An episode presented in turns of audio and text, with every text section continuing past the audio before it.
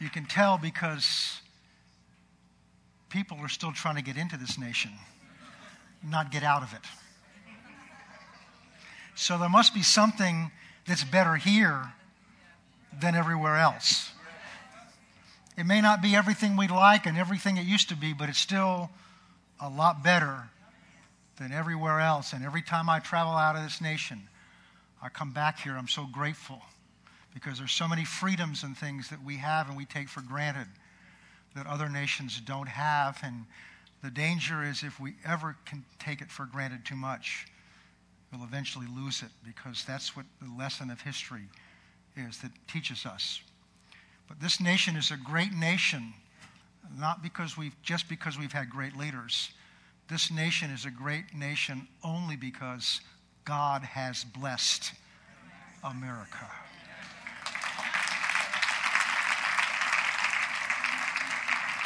One of the lessons of the Old Testament is that God had to teach some of those kings like Nebuchadnezzar, who was so full of his own authority, where he got it from.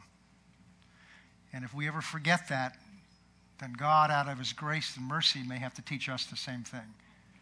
Amen? Let's pray. Father, we thank you. We pray for this nation right now. Lord, on this weekend when we remember the declaration that birthed this nation, Lord, we remember this, and as we look back and remember it, we're grateful for this nation. For, Father, your hand was upon it from the beginning. It was a land that took refugees that were from other nations. It was a land that was a place where people could come and worship you freely and openly, where in their homeland they were persecuted for how they worshiped you. So it was a nation of great abundance and great blessing materially in many ways, Father.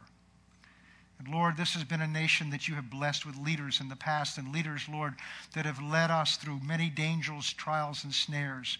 We've come by your grace. But this has been a nation, Father, that has also been an example of what you're like, because this is a nation that has fed the poor of the world.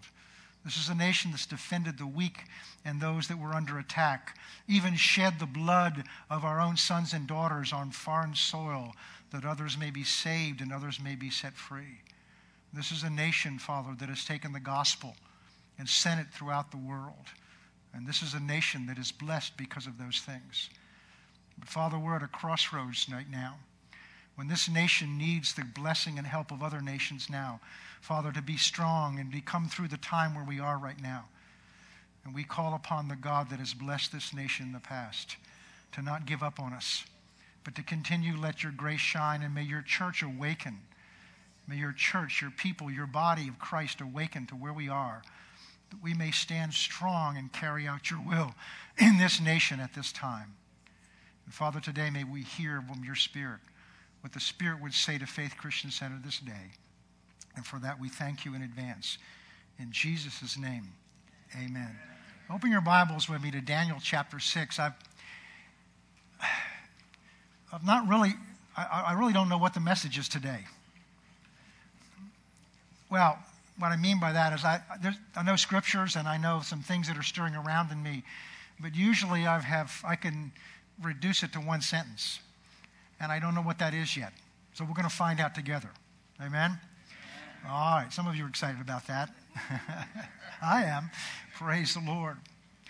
But while you're turning there, part of it is because what I had scheduled is to get into Daniel chapter 6. We've been talking about worship and the challenge that the Bible shows us, that when Satan begins to get control of things, ultimately what he will challenge is our worship. And we saw that with the three Hebrew children.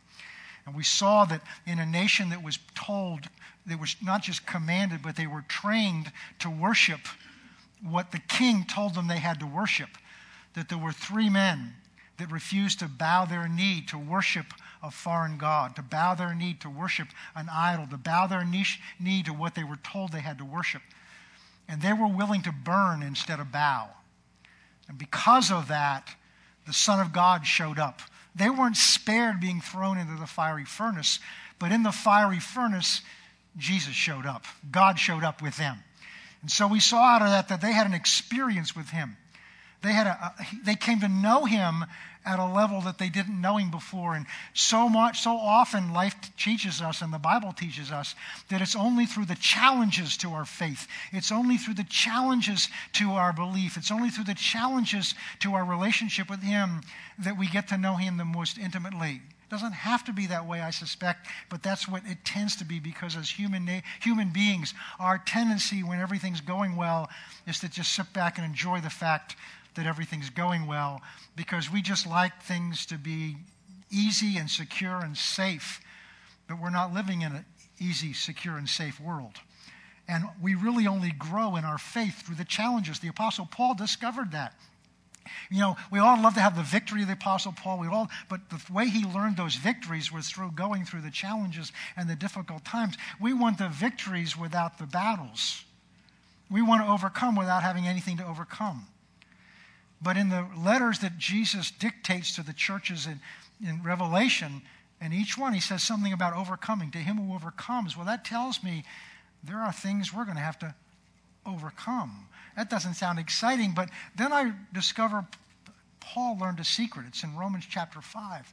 He says, for we learn to glory in this grace in which we have, this grace which through faith I now can have peace with God through faith in Christ. He says, not only that, but I've learned to glory in hope. And I glory, and this is the thing that you looked in the New Testament and you wonder whether their heads were screwed on right.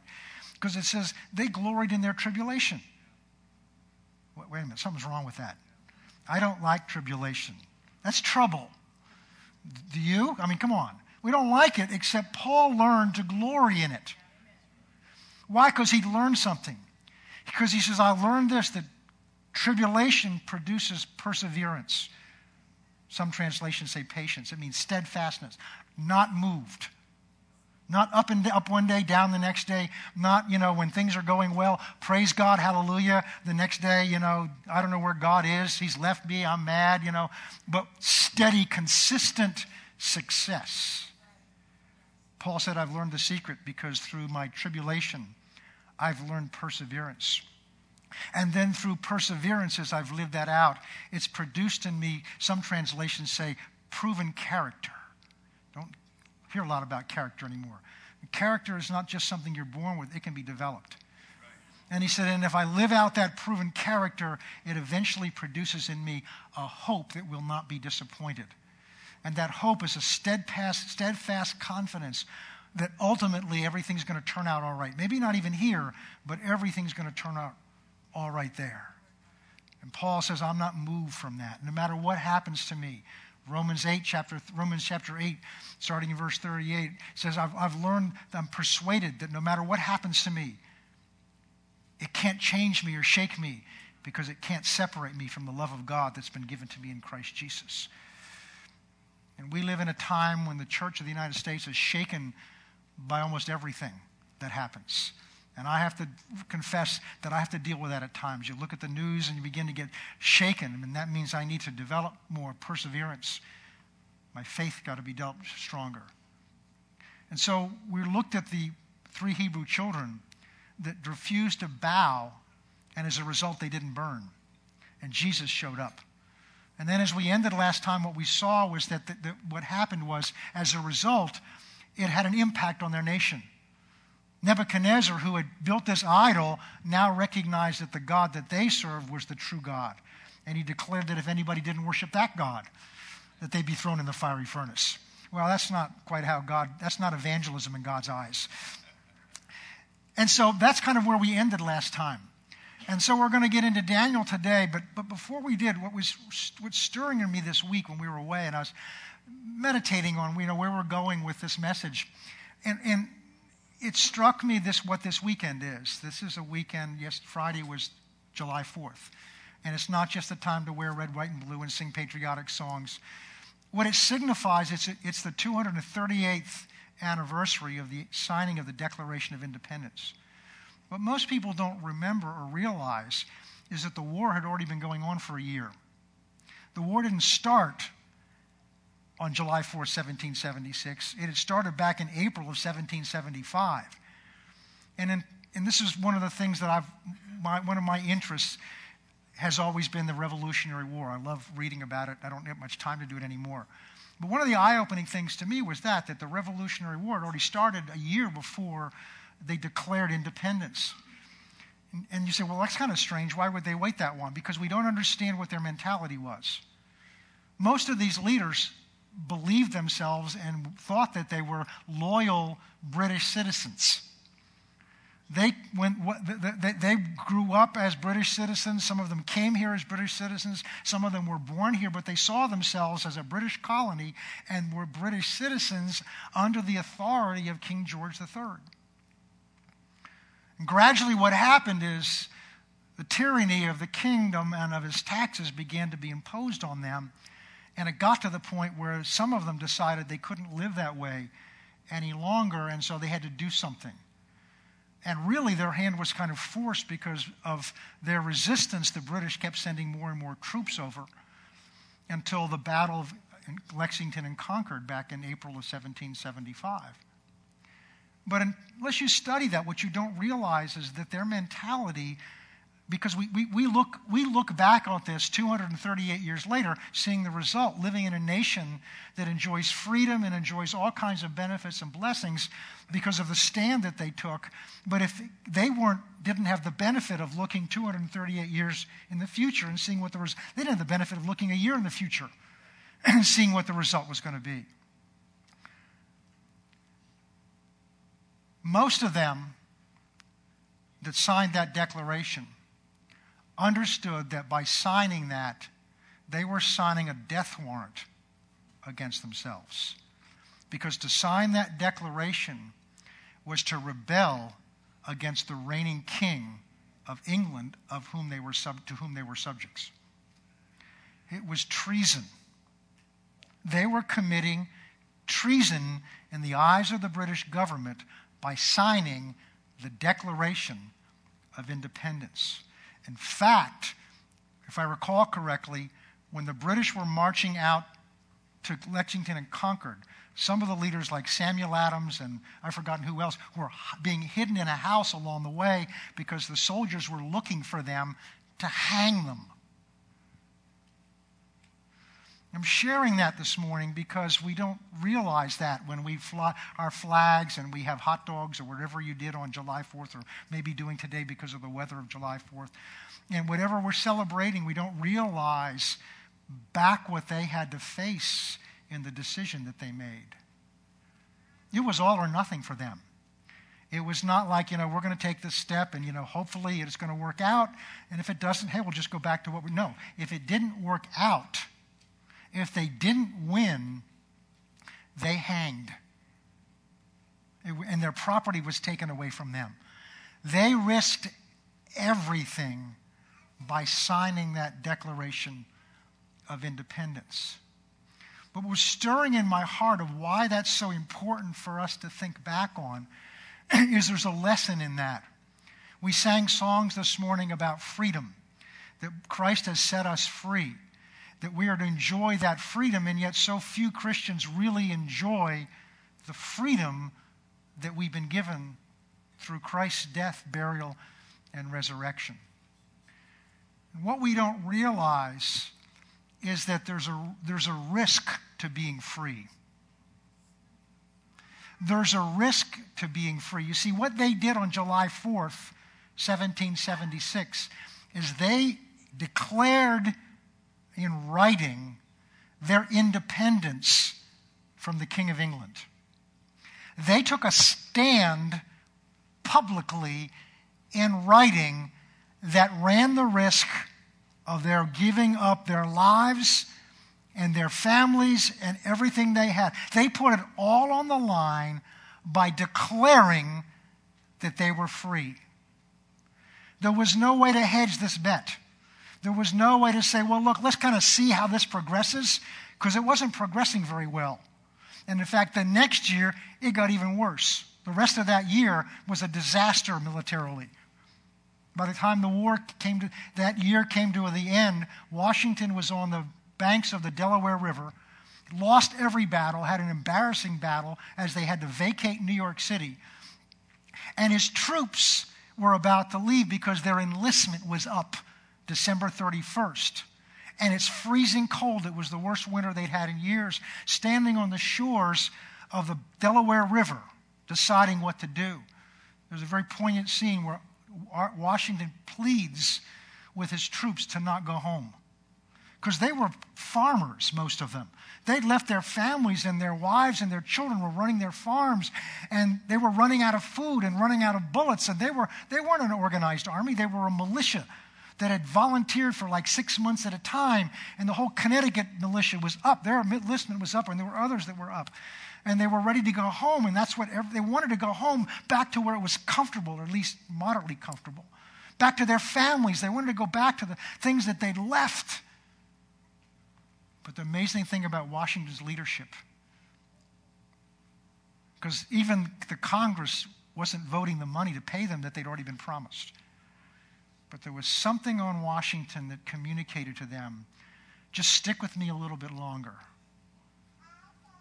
And, of course, they crossed the Delaware on Christmas Eve and have the battle that began to turn the tide of the war around. There were others.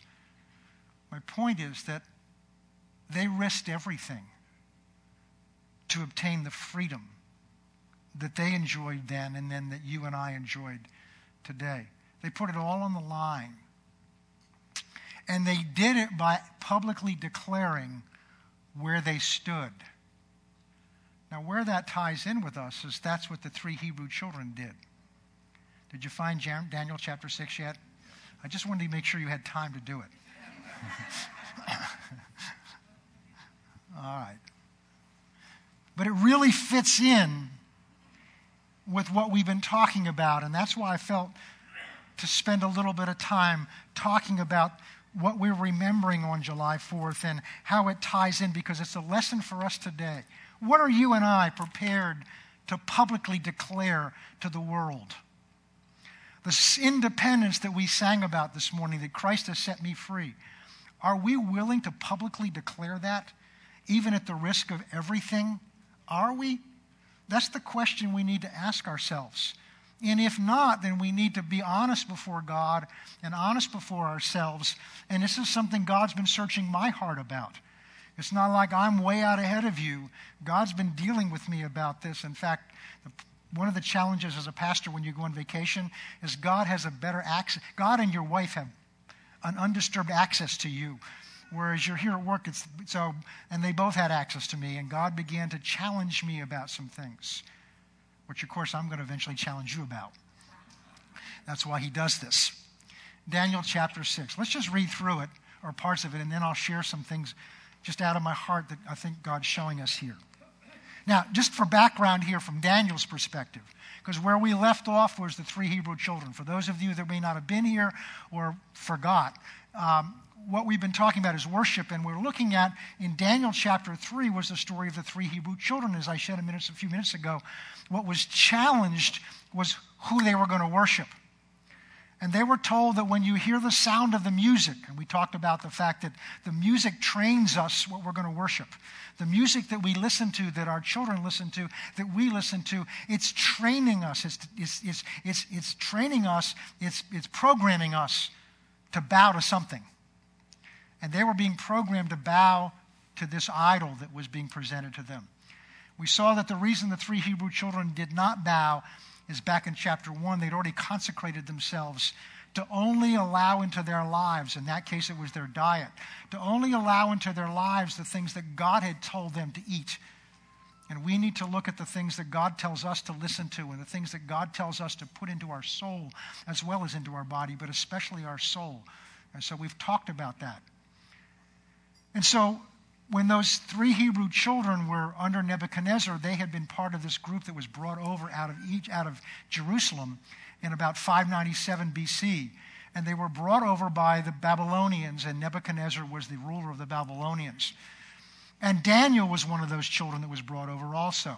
But what's happened between Daniel 3 and Daniel 6 is the Babylonian Empire has fallen apart, and it's been taken over by a coalition of the Medes and the Persians together under King Darius. And so I want you to understand this, that one of the interesting things of the book of Daniel is that there's three kingdoms that come and go during the time that Daniel covers. But the one thing that remains consistent is Daniel and the three Hebrew children. So Daniel stands no matter who the king is. Nebuchadnezzar rules, but they won't bow. Nebuchadnezzar goes, Daniel and the three Hebrew children stand. Belteshazzar and the coalition comes in, they fall apart. Daniel continues to stand. And now Darius is here as king, and Daniel continues to stand. And we're going to see why and the key to this. What that tells us is the church is not dependent on the favor of the government in order for us to stand. The church is not dependent upon the tax status that the IRS gives us, or the tax status that the IRS gives to our contributions. The church is not dependent on those things in order to stand. And when we start depending on those things, we begin to compromise the way the Hebrew children were tempted to compromise.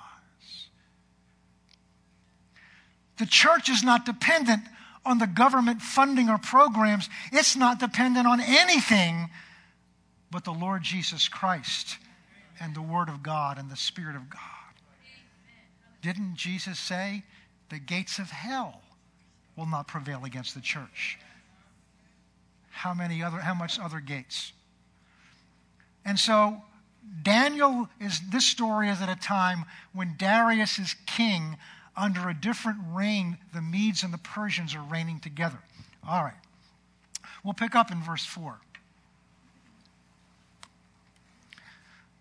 Well, I want to go back and look at... let's start at the beginning.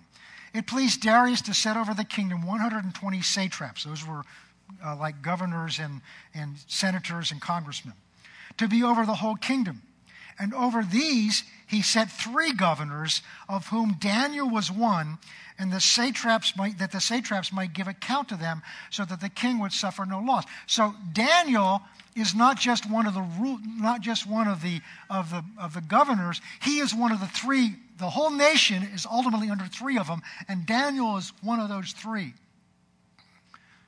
And that's important because these men that are going to create the problem are jealous of the favor that Daniel has. Favor from God is priceless. Favor from God is priceless. It will take you to amazing places. The Bible tells us that a man's gift will make room for him. You don't need to make room for yourself. The gift that God gives you, the favor that God gives you, will make. In fact, I learned to not go anywhere where his favor wasn't. When I was looking for jobs before God called me here, I looked for where God gave me favor, not what looked the best, not even what paid the best. I looked for where God's favor was, because where God's favor was, that's where his leading and guiding would be. That's just a little side thing. Some of you are looking for jobs because you're looking for the wrong thing. You're looking for the money and the prestige and the security. Look for the favor of God. And where the favor of God will be, the provision of God will be. It's not always looking in the form that you would, the world. See, the world tells you what a secure and good job is like. It's interesting. We're anywhere this morning. On the way to Maine, which is where we were, we had to drive twice up Route 128. We lived in that area for 14 years.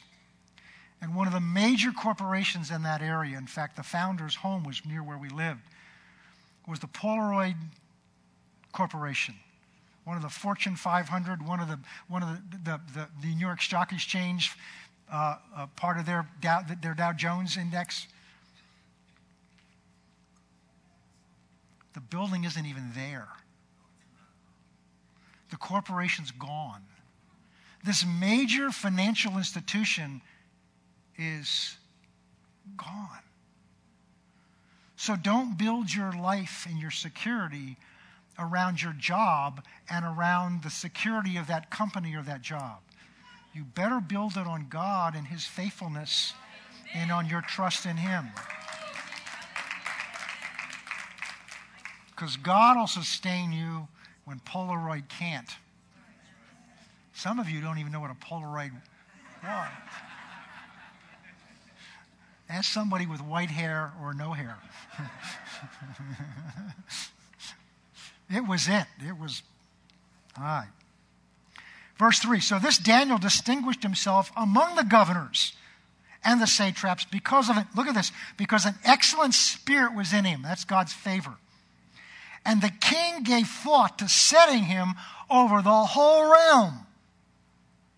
So the governors and the satraps brought some charge against Daniel concerning the kingdom. Wouldn't you love this to be your testimony? But they could find no charge or fault against him. This is not just God's favor and God's love and God's grace. You've then got to walk it out. Daniel was a righteous man. Daniel was a man of integrity. Daniel was a man of character. Daniel was a man that represented his God well by the way he worked, by the attitude he had. And as a result, he had such a reputation that when his enemies tried to find some reason to bring a charge against him, they could find nothing. So the only thing they can do is to set him up based on his faith in his God. Peter talks about suffering, the Apostle Peter. He says, if you're suffering because you've done something stupid, that's not giving glory to God. If you're suffering because you've done something wrong, that doesn't give glory to God. But if you're suffering for doing what's right, that pleases God. If you're standing for righteousness and that causes you to have to suffer through some difficult times, that pleases God. But when you suffer because your suffering is a consequence of what you've done, that doesn't bring glory to God and that doesn't please God. So the only thing they could find to charge against Daniel for was his faith in his God. When you come to that place where everything's on the line, that's why I mentioned the history of this July 4th and why that's so important. They put everything on the line. And when they put everything on the line, they got the freedom. They got the prize. And so many of us we're intoxicated with the comforts that we have and the securities that we have, that we're very slowly being lulled out of faith in our God and being taught to put our faith in the things that we have, and faith in our government, and faith in, I'm not saying anything about the government, but whatever the government is, good, bad, and ugly, whatever nation it is, our faith cannot be ultimately in our nation to provide for us. Okay. Let's see what happens to Daniel. Now, some of you, well, we won't go there. They could find no charge of fault at him because he was faithful, nor was there any error or fault found in him. Then these men said, well, we won't find any charge against this Daniel unless we find it against him concerning the law of his God. So he's going to be persecuted because of his faith in his God. And I'm telling you, this is coming. It's already starting. It certainly is in other parts of the world. Then these men said, we shall not find it. I already read that. Verse 6 then. So these governors and satraps thronged before the king and said thus to him, King Darius, live forever. And all the governors of the kingdom and the administrators and the satraps and the counselors and the advisors have consulted together, and we've come up with this new law, this royal statute, to make a firm decree that whoever petitions any god or man for 30 days except you, O king, shall be cast in the den of lions. Now, O king, establish the decree, sign the writing, so that it cannot be changed according to the law of the Medes and the Persians, which does not alter. Therefore, King Darius signed the written decree. Look at verse 10. When Daniel knew that the writing was signed, of course he knew what was going on. He's one of the three supreme governors. He understood what was going on, and he waited until after it was signed. So there's a law that's now been signed that can't be changed even by the king. Because under the law, under Nebuchadnezzar, he was absolute law. He could do whatever he wanted. But the Medes and the Persians, the king did not have quite that absolute authority. They had a governing set of laws that the king had to abide by. We won't go there. But even the king had to abide by the law of the land. And so now that he signed it, that's what it refers to. It says by the law of the Medes and the Persians.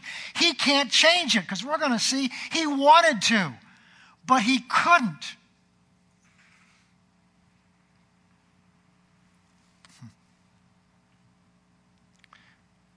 Now, when Daniel, verse 10, knew that the writing was signed, he went home, and in his upper room, with his windows open towards Jerusalem. He's not hiding in the basement. We're going to see exactly what he was doing in a minute. He knelt down on his knees 3 times that day and prayed and gave thanks before his God. Look at this. As was his custom since early days. In other words, first of all, he didn't change anything he was doing, because the law of the land now said that your life is threatened because of what you used to do yesterday. The way you worshiped God yesterday, the way you prayed yesterday, it's now not only illegal, that you will be thrown into a den of lions if you do today what you used to do, have the freedom to do yesterday. And he didn't change one thing he did. What would we do if between today and next Sunday a law was passed in this land that said to attend a Christian meeting was an act of treason, and you would be executed, and everything you have would be taken away from you? What would we do next Sunday? I suspect we wouldn't need 2 services. I hope I showed up.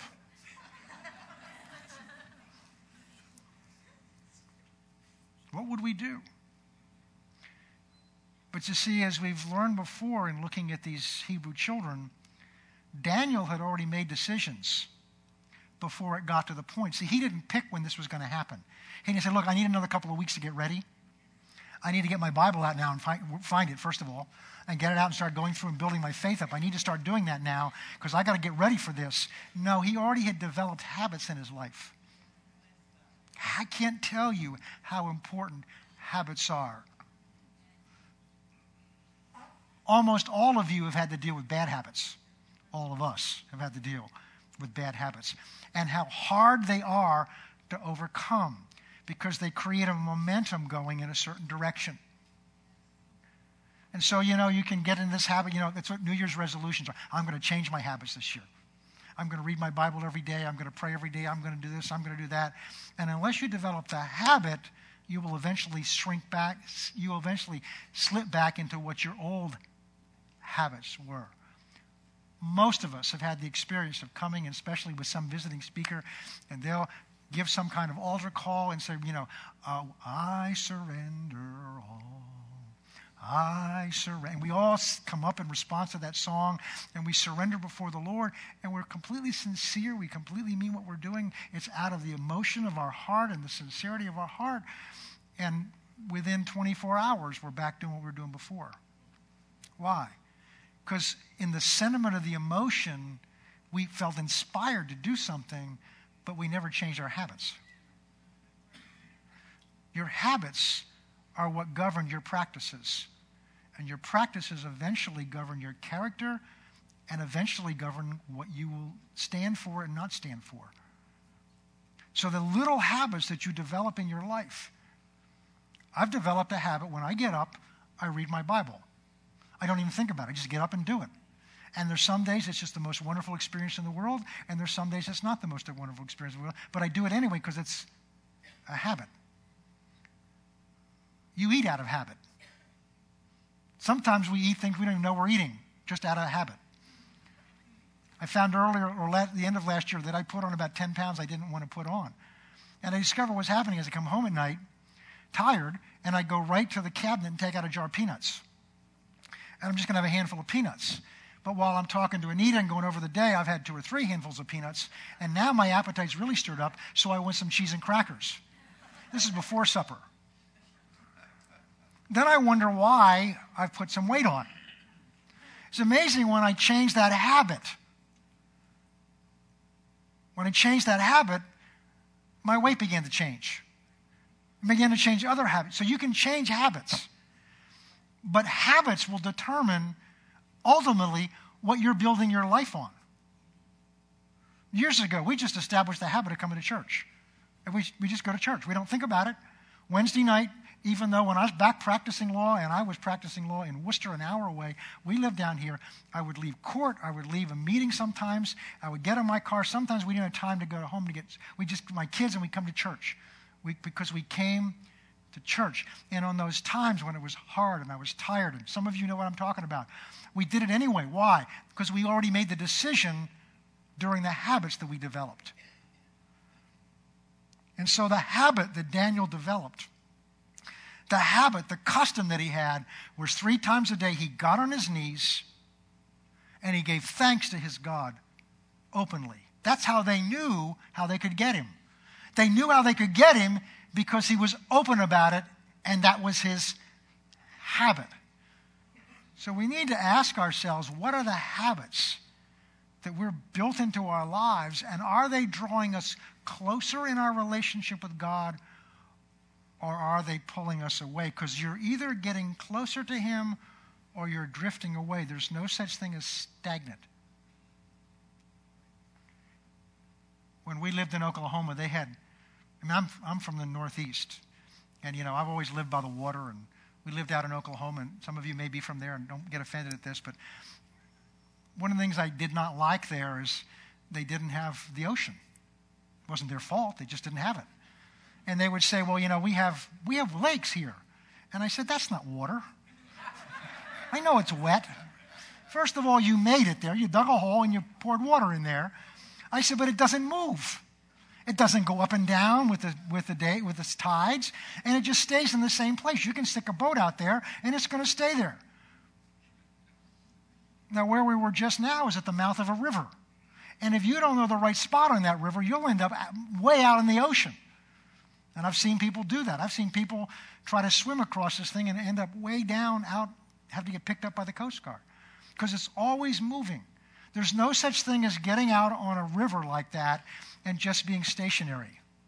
You are either going upstream or you're coasting downstream. You're not staying still. And the flow of the river is the easiest thing to go with. So if you do nothing, you'll go with the flow of the river. But Jesus said to his disciples that if you want to get close to God, the way is the narrow way. It's the hard way. It's going upstream, which says several things. It requires effort all the time, because in this river, if you stop paddling, you're going downstream. You can be headed upstream, but you're going downstream. See, it's not the direction you're headed, it's the direction you're moving.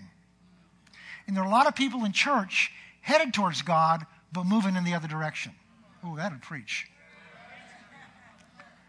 A lot of us in church are headed towards God. We're looking at him. I love you, Lord.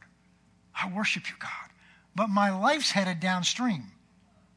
Why? Because I'm not putting effort into it to paddle upstream. So the first thing is it requires effort to go upstream to get to the goal. The second thing is everybody around you is going the other way because that's the easiest thing to do. So you've got people that are just kind of on their rafts floating by you saying, I don't know why you're struggling. This is fun. But where are they going? Because Jesus says, wide. You notice rivers get wider at the mouth? Wide and easy is the way that leads to destruction.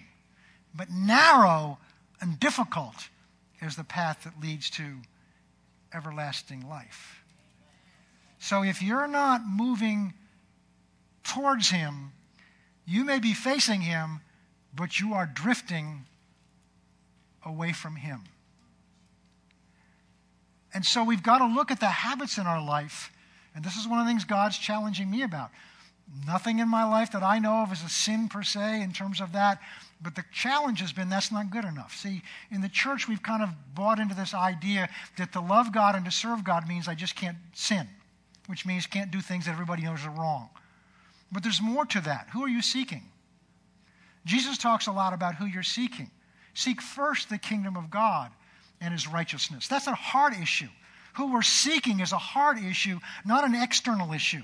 If you get the heart seeking after him, the things we do will begin to line up. That's why Jesus talks in there about the heart so much in Matthew chapter 6 in the Sermon on the Mount. Seek first the kingdom of God. He said you can't serve or seek God and mammon or the things of this world.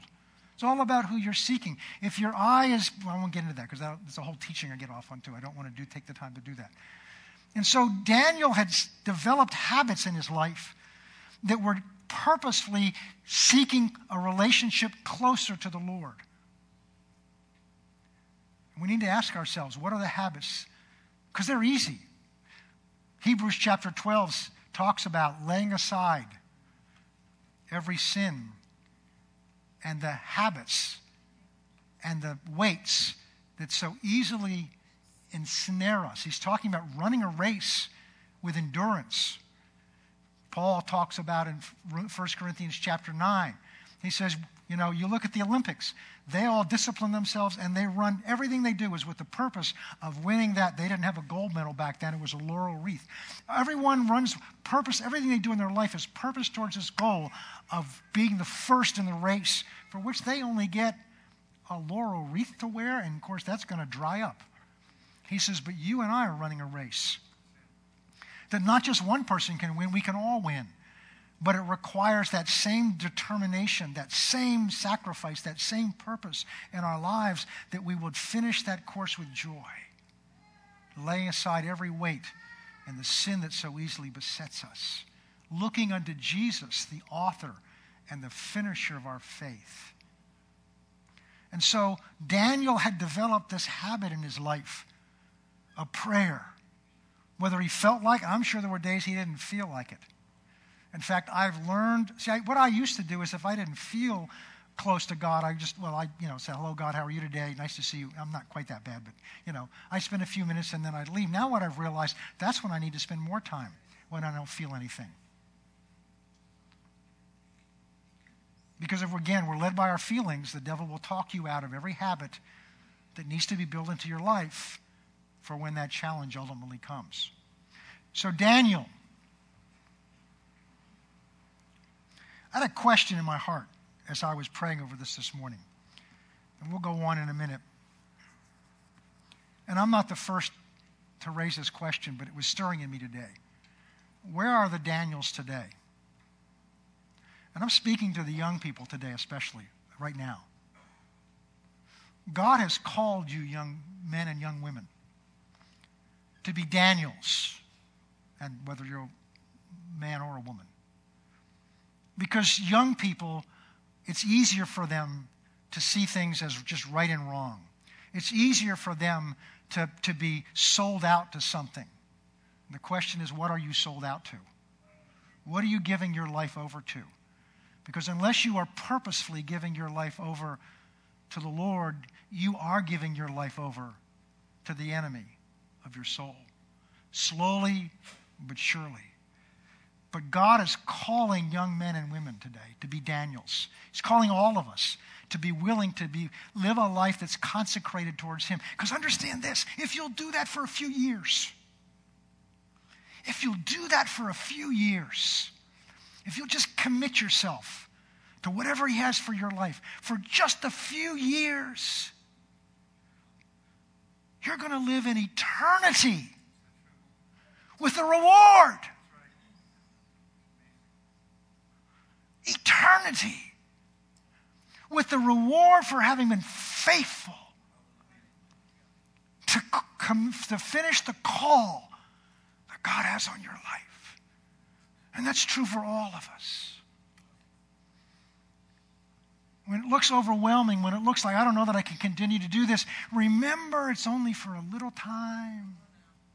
But because the way you live your life for the Lord here determines what you get there. Forever. Forever. That's why Paul says in 2 Corinthians chapter 4, having talked about the beatings and the hunger and the threats that he went through and all the stuff he went through, he ends around verse 15 saying, this momentary light affliction, you need to read what that was. On your worst day, it was Paul's best. This momentary light affliction is earning for me an eternal weight of glory. Wow. Comparing time, this momentary, his life serving God, all the things he went through were in terms of eternity. This momentary thing I went through, this momentary struggle when I didn't have anything, when I was in that prison for you, this momentary struggle I went through when I was in the shipwreck, this momentary struggle I went through when they were persecuting me and they were beating me, this momentary thing I went through, it was momentary compared to the eternal reward it was worth. And then he compares how heavy and light. He says, in spite of what it looks like to you, compared to what's coming, it was light compared to the eternal weight of the glory that awaits me. We make that choice every day. Little choices. Little choices. Daniel made little choices every day to get on his knees.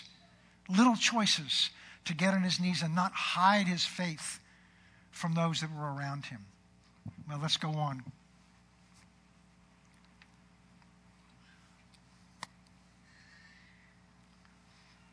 Verse 11. Now and then these men assembled and found Daniel praying. And they knew, they knew where to find him at the time of prayer. His enemies knew where to find him at the time of prayer because he was faithful to pray before his God.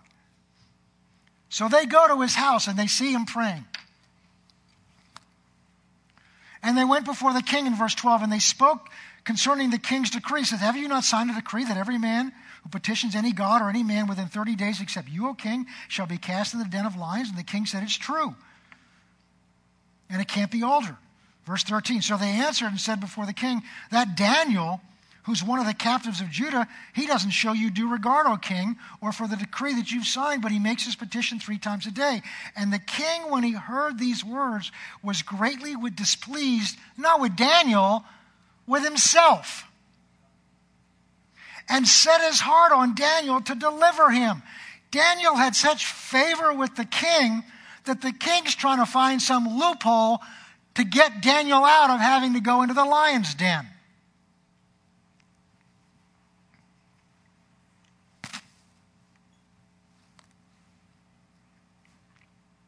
When the king heard these words, he was greatly displeased. He set his heart to deliver him. And he labored until the going down of the sun to deliver him, trying to find some way in the law, some loophole in the law. Then these men approached the king and said to the king, know, O king, that it's the law of the Medes and Persians that no decree or statute which the king has established may be changed. So the king gave command, and they brought Daniel and cast him into the lion's den. And the king spoke, saying to Daniel, look at this, is the king, the pagan king. Because of Daniel's faith, because of the witness of the way he lived his life, his reputation, look at the glory God's already getting.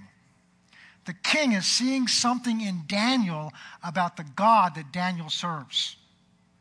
The proof to the king that this God was real was the way Daniel lived his life. Not just when things were going well, when he was being made second in command under Darius, but when his life was threatened and he still did what he did towards his God. That was the proof to the king that Daniel's God was real. The witness of our God to the world hinges on our faithfulness to him when things don't go well. Because it's a natural tendency to worship something that gives you what you want. Didn't the devil come in to test Job and say to God, look, he only serves you because you bless him. He only serves you because you bless him. That's the idea of the world.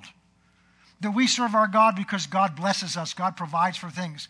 But what happens when things turn upside down in your life? Do you still stay the same with Him? That's when our testimony rings to the world, because it's not what the world sounds like, the testimony of their God sound like. When their gods don't feed them, they go find some other god. Okay. So the king says, your God whom you serve, He will deliver you. The stone was brought and laid across the mouth of the den, and the king sealed it with his own signet ring, and the signets of the Lord's, that the purpose concerning Daniel may not be changed. The king went into his palace and spent the night fasting, and no musicians were brought for him, and his sleep went up from him. He spent the night fasting and praying for Daniel. The king did. The king arose early in the next morning and went in haste to the den of the lions. When he came to the den, he cried out with a lamenting voice to Daniel. The king spoke, saying to Daniel, Daniel, servant of the living God, has your God whom you serve continually been able to deliver you from the lions? And Daniel said to the king, O king, live forever. My God sent His angel and shut the mouth of the lions so that they've not heard of me. What comes to mind is Psalm 34, which says, the angel of the Lord surrounds those who fear Him and saves them from all their troubles. The angel of the Lord surrounds those who reverence their God, who fear their God, reverence Him. Psalm 34, that is. Because I was, look at it, He sent His angel and shut the lion's mouth so that they have not hurt me, because I was found innocent before God, Him. And also, O king, I have done nothing wrong before you. I'm saying again, the way we live our life before God and before the world is critical. Our righteousness is critical to what God's able to do for us. We don't earn His love by living a righteous lifestyle, but we earn. God cannot honor unrighteousness. It's kind of like stepping out. We just had torrential rains. I assume you did here. We did where we were. You know, you step out from underneath the porch, and I would have gotten soaking wet. But if I stay under the porch, I stay dry. Well, when we live our life according to the righteous standard God has called us to, there's a protection that's there. There's a protection to righteousness. There's a protection, not perfect, not perfection, but to what you know in your heart is right, and what you know God enables you to do, to live that right out. Not just right before God, but right before those that are around us. There's a protection that comes with that. And so Daniel is not saying, look, notice what Daniel's not saying. He's not saying, oh, king, because of my great faith. And faith had to be involved in it. But it's not just because of his great faith, it's how he lived his life. Because I've done no wrong. And now the king was exceedingly glad for him and commanded that they should take him, Daniel, out of the den. Daniel was taken up out of the den, and no injury whatsoever was found on him, because he believed in his God. There's the faith, and what we just read was his righteous living. The king gave command, and they brought those men who had accused Daniel, and they cast them in the lion's den with their children and their wives, and the lions overpowered them and broke all their bones in pieces before they came up from the bottom of the den. And King Darius wrote to all the peoples, nations, and languages that dwelt on the earth, peace be multiplied to you. I make a decree that in every dominion of my kingdom, men must tremble in fear before the God of Daniel. For He is the living God, steadfast forever. His kingdom is the one which shall not be destroyed, and His dominion shall endure to the end. He delivers and rescues. His works and signs and wonders in heaven and earth.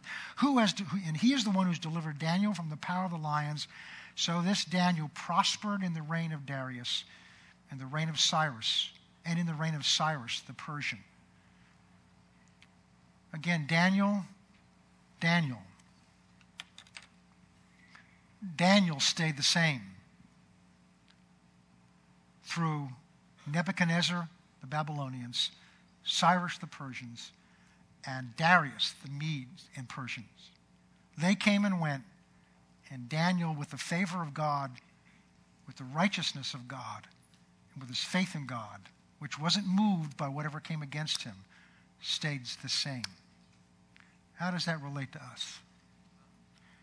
As we look at this July 4th weekend and we come back to what we talked about in the very beginning about those men that huddled together in Philadelphia in that horrible heat of July of 1776 when smallpox was rampant and other diseases were there and it was just terrible. I mean, their air conditioners weren't working. They didn't have anything like that. We forget what that would have been like. They were willing to risk everything. They were willing to sell out and literally put their necks on the line for their freedom. Jesus did that for us. Jesus sold everything. He gave everything he had for your freedom and my freedom from the power of sin. Hebrews chapter 2 says that because of his love for us, he took on flesh so that he may be made like us, so that through the dying of his flesh, he might destroy him, Satan, who had the power of death, and that because through the fear of death, we were subject to bondage all our lives.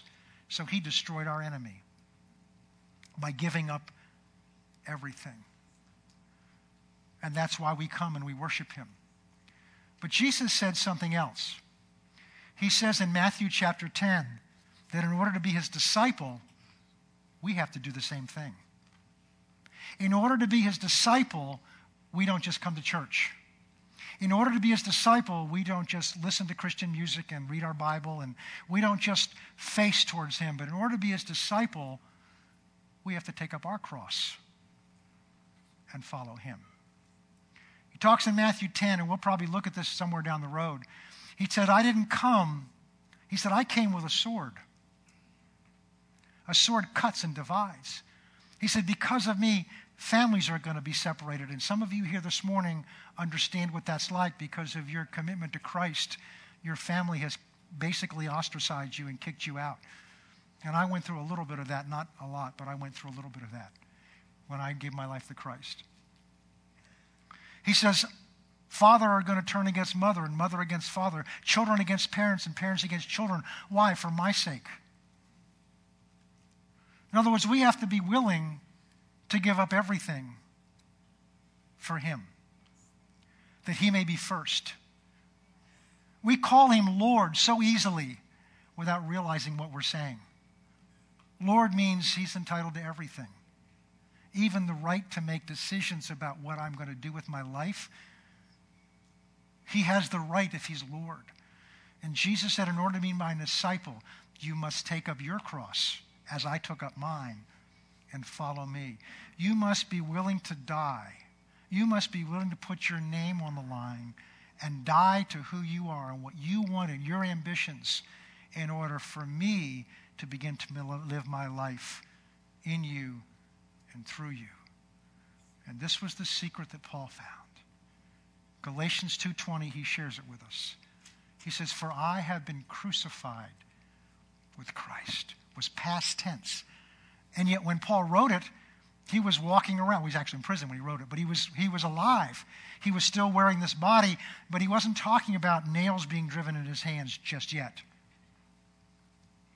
He was talking about what I want to do, my right to make the final decisions over my life, my right to decide this and my right to decide that and my privileges and my rights. My right, if somebody said something against me, to get back at them. When Jesus says, pray for those who despitefully use you. Do good to those who persecute you. That goes against every ounce of impulse I have, except that's what I'm commanded to do. So I don't have the right anymore to decide, well, that sounds good. I know the Bible says that, but that means I'm still on the throne of my life. I haven't gone to my cross yet. And in Luke's account, he says, do this daily. Do this daily. And so as we look back and begin to bring this to a close, to 238 years ago when those brave men signed what we call the Declaration of Independence, it was a death warrant for them if they lost the war. When they signed that, they put everything on the line in order to have the freedom that you and I enjoy today. And I'm telling you this principle from the Bible. You cannot fully enjoy your freedom in Christ until you're also willing to put everything on the line for Him. It sounds strange, but it's exactly what the Bible says. Because Jesus, at the end of that passage in Matthew 10, I was going to go into it, but we didn't have time. At the end of that passage, He says, whoever tries to hold on to his life will lose it.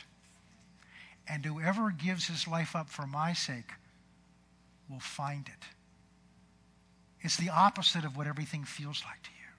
Feel like if I give up my rights, my autonomy, if I give up control of my life, I'm going to lose everything. No, you gain the kingdom of God. You gain the peace of God that passes understanding. You gain the joy of the Lord. You gain the wisdom of God. You gain the intimacy of God. You gain all these things because they're part of Him, and you gain Him as you begin to lay down yourself. And so the freedom that we sang about earlier and the joy that the Bible says we're supposed to have, I see so few Christians who are joyful. I see so few Christians who are full of hope. I see so few Christians that are strong and consistent. I see so few Christians that have peace. And yet Jesus says, my peace I give you. My joy I give you. Why don't we have it in our lives? Because we're trying to live in two worlds. We're trying to live with one foot in the kingdom of joy and peace and another foot in the kingdom of this world. And you can't have both. Young people, I, by the Spirit of God this morning, believe I'm challenging you to make some choices in your life. God has called some of you to be bold witnesses for Him. And you may look at yourself right now and say, I don't feel that at all. It's not based on how you feel. It's the call of God on your life. There's some of you that may be called to affect this government. There may be some of you that are called to affect this state. Some of you that are called to affect the church in the future. And you look at yourself and say, well, I'm a teenager, or I'm this age, or I'm that. That's not how God sees you. But are you willing to be a Daniel? Are you willing to make the hard, short-term, temporary choices that will earn you a place in the kingdom of God that you will never, ever regret? That's the choices you have. And that's ultimately the choice that all of us have, whatever our age is. Let's pray. Father, your word this morning is both challenging but hopeful. Father, as we look back and we remember the price that was paid for this nation to be brought into existence, that I believe that you called and ordained this nation. Father, we look at the price that our Lord was willing to make, that we might not just have a political freedom and religious freedom, but we may be free from the fear of death and the power of sin and the power of Satan in our lives. And now you're challenging us in our response, not just to say yes, but to come to you and to respond by giving our lives back to you. Lord, we're come to you this morning, and just be open and honest that to many of us that's scary. Many of us, we don't know that we can do that. But all you're requiring of us this morning is to be willing to allow you to work in our lives, for you've said in your word that you want to be in our lives, at work in our lives, that you are in us both to will and to do your good pleasure.